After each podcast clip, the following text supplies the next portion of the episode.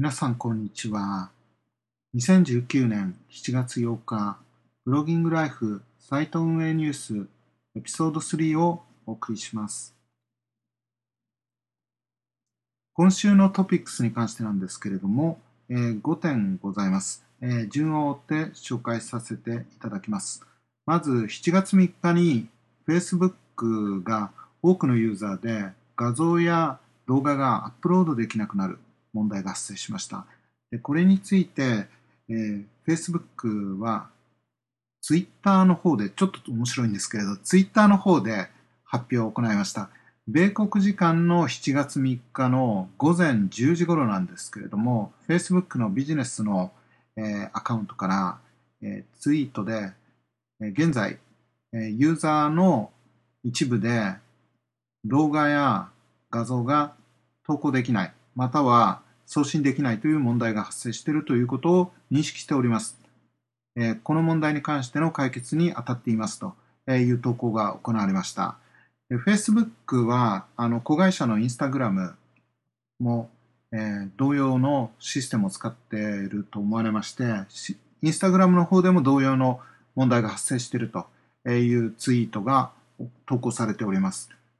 特に Instagram に関しては画像や動画が投稿のメインなので、もうインスタは使えないという状態になっていたようです。Facebook に関してはテキストでの投稿はできていたという状態です。3日の夜になりまして、Facebook のツイート、Twitter のアカウントから、えこの問題に関しては100%解決しましたという投稿が、え行われました。基本的にはその日の、まあ、半日弱ぐらいの間には解決に至ったんですけれども、やはりあの、2019年に入ってから、Facebook のあの不具合というのが、システムの不具合というのが結構発生してまして、えー、Facebook はちょっと問題なんじゃないかっていう声が結構あります。でツイ一方、Twitter はあの安定しているということで株が上がっているようなところがあります。えー、ただ、まあ、あの、Facebook だけではなくて、Google も今年に入ってからは結構いろいろ不具合もあるんで、Facebook だけというわけではないんですけれども、あの、最近多いというような状況になっています。えー、続きまして、えー、robots.txt という、えー、クローラーのファイルを制御する、サイトを訪問するクローラーの訪問を制御するえ仕様に関して、えこれが25周年を迎えました。で、25周年を迎えたところで、Google が、えいろいろ、あの、発表を行ったんですけれども、その中のメインの発表は、あの、これまで、ロボッツ .text というのは、広く普及していたんですけれども、デファクトのスタンダードという形で普及していました。でこれを、あの、もう完全に標準化しようということで、えー、元の考案者の、えー、プロトコルの考案者の方、それから Webmaster、他のサーチエンジンの会社と話をして、標準化の仕様のドキュメントを作成して、標準化作業を行う機関に提出をしました。えー、同時に、えー、Google の方では、ロボッツでテキストを読み込むあのソフトウェアの、えー、ソースコードをオープンソースとして GitHub にあの投稿したり、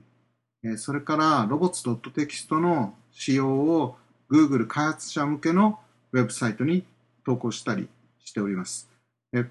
今後なんですけれども、これまで私知らなかったんですけれども、robots.txt の中に本当はサポートしているられないノーインデックスとかの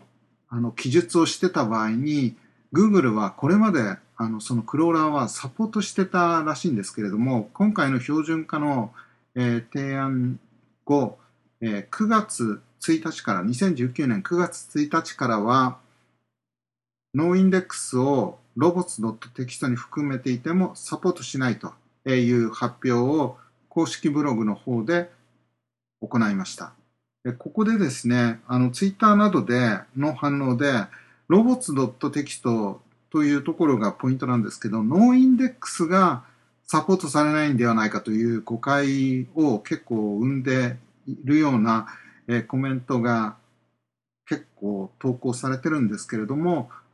robots .txt で定義されていない noindex を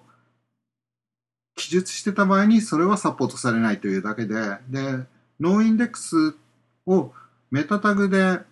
例えば HTML のあのレスポンスヘッダーに記述したり、ヘッドタグ内に記述した場合というのが基本的な使い方なんですけれども、そちらに関しては全く変更なく、えー、 noindex に関しては変更なく今後ともサポートされていくというところが一つのポイントかと思います。それからですね、3点目なんですけれども、えー、7月の9日から、えー、Google の Chrome で Betters Standards に基づく Chrome での広告表示の、えー、機能が全世界で導入されることについて AdSense の方でも通知が行われました。でこれはあの通知が行われたのは7月2日頃からなんですけれども、えー、 Better Ads Standards というのは、え、より良好な広告表示の体験をユーザーに提供するための業界団体で、そこの団体が定義した、え、ユーザーエクスペリエンスを阻害するような広告というものが12種類定義されてるんですけれども、それに違反する、そのて問題のある広告、すみません、問題のある広告を直さずに何度も行っているサイトに対しては、Chrome で広告を非表示にするという、えー、そういった、えー、機能の導入を2018年の1月から北米、アメリカとカナダ、それからヨーロッパで導入しておりました。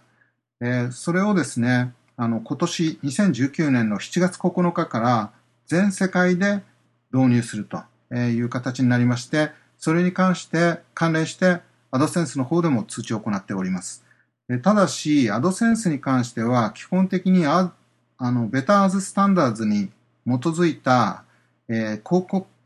あの、ユーザーエクスペリエンスを悪化させるような広告フォーマットというのは、 AdSense では提供しておりませんので、基本的には問題ございません。でただし、ページ上にあまりにも多く広告がある場合には問題となります。でただ、そうなった場合にはもう AdSense のポリシー違反にもなりますので、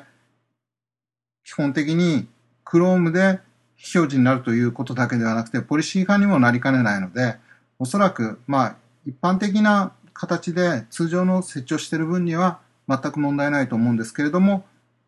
念のための通知というようなことが行われました。えー、続きまして、Google 広告が7月2日にえー、iOS のモバイル検索でのアプリ広告の表示頻度を高めることを発表しました。でこの発表に関してなんですけれども、えー、基本的にあのアプリの話なんですけれども、アプリの広告をモバイル端末の例えば Google 検索で iOS を使ったモバイル端末での Google 検索を行ったときに結果にアプリの広告が表示される頻度が、これから7月から高くなるという形の発表を行いました。アプリの広告なので、サイト運営者にとっては大きな影響はないと思うんですけれども、えー、この昨年ぐらいからトレンドとして、ウェブページ以外のところのプラットフォームでのデジタル広告の表示というものが増えてきている傾向がございます。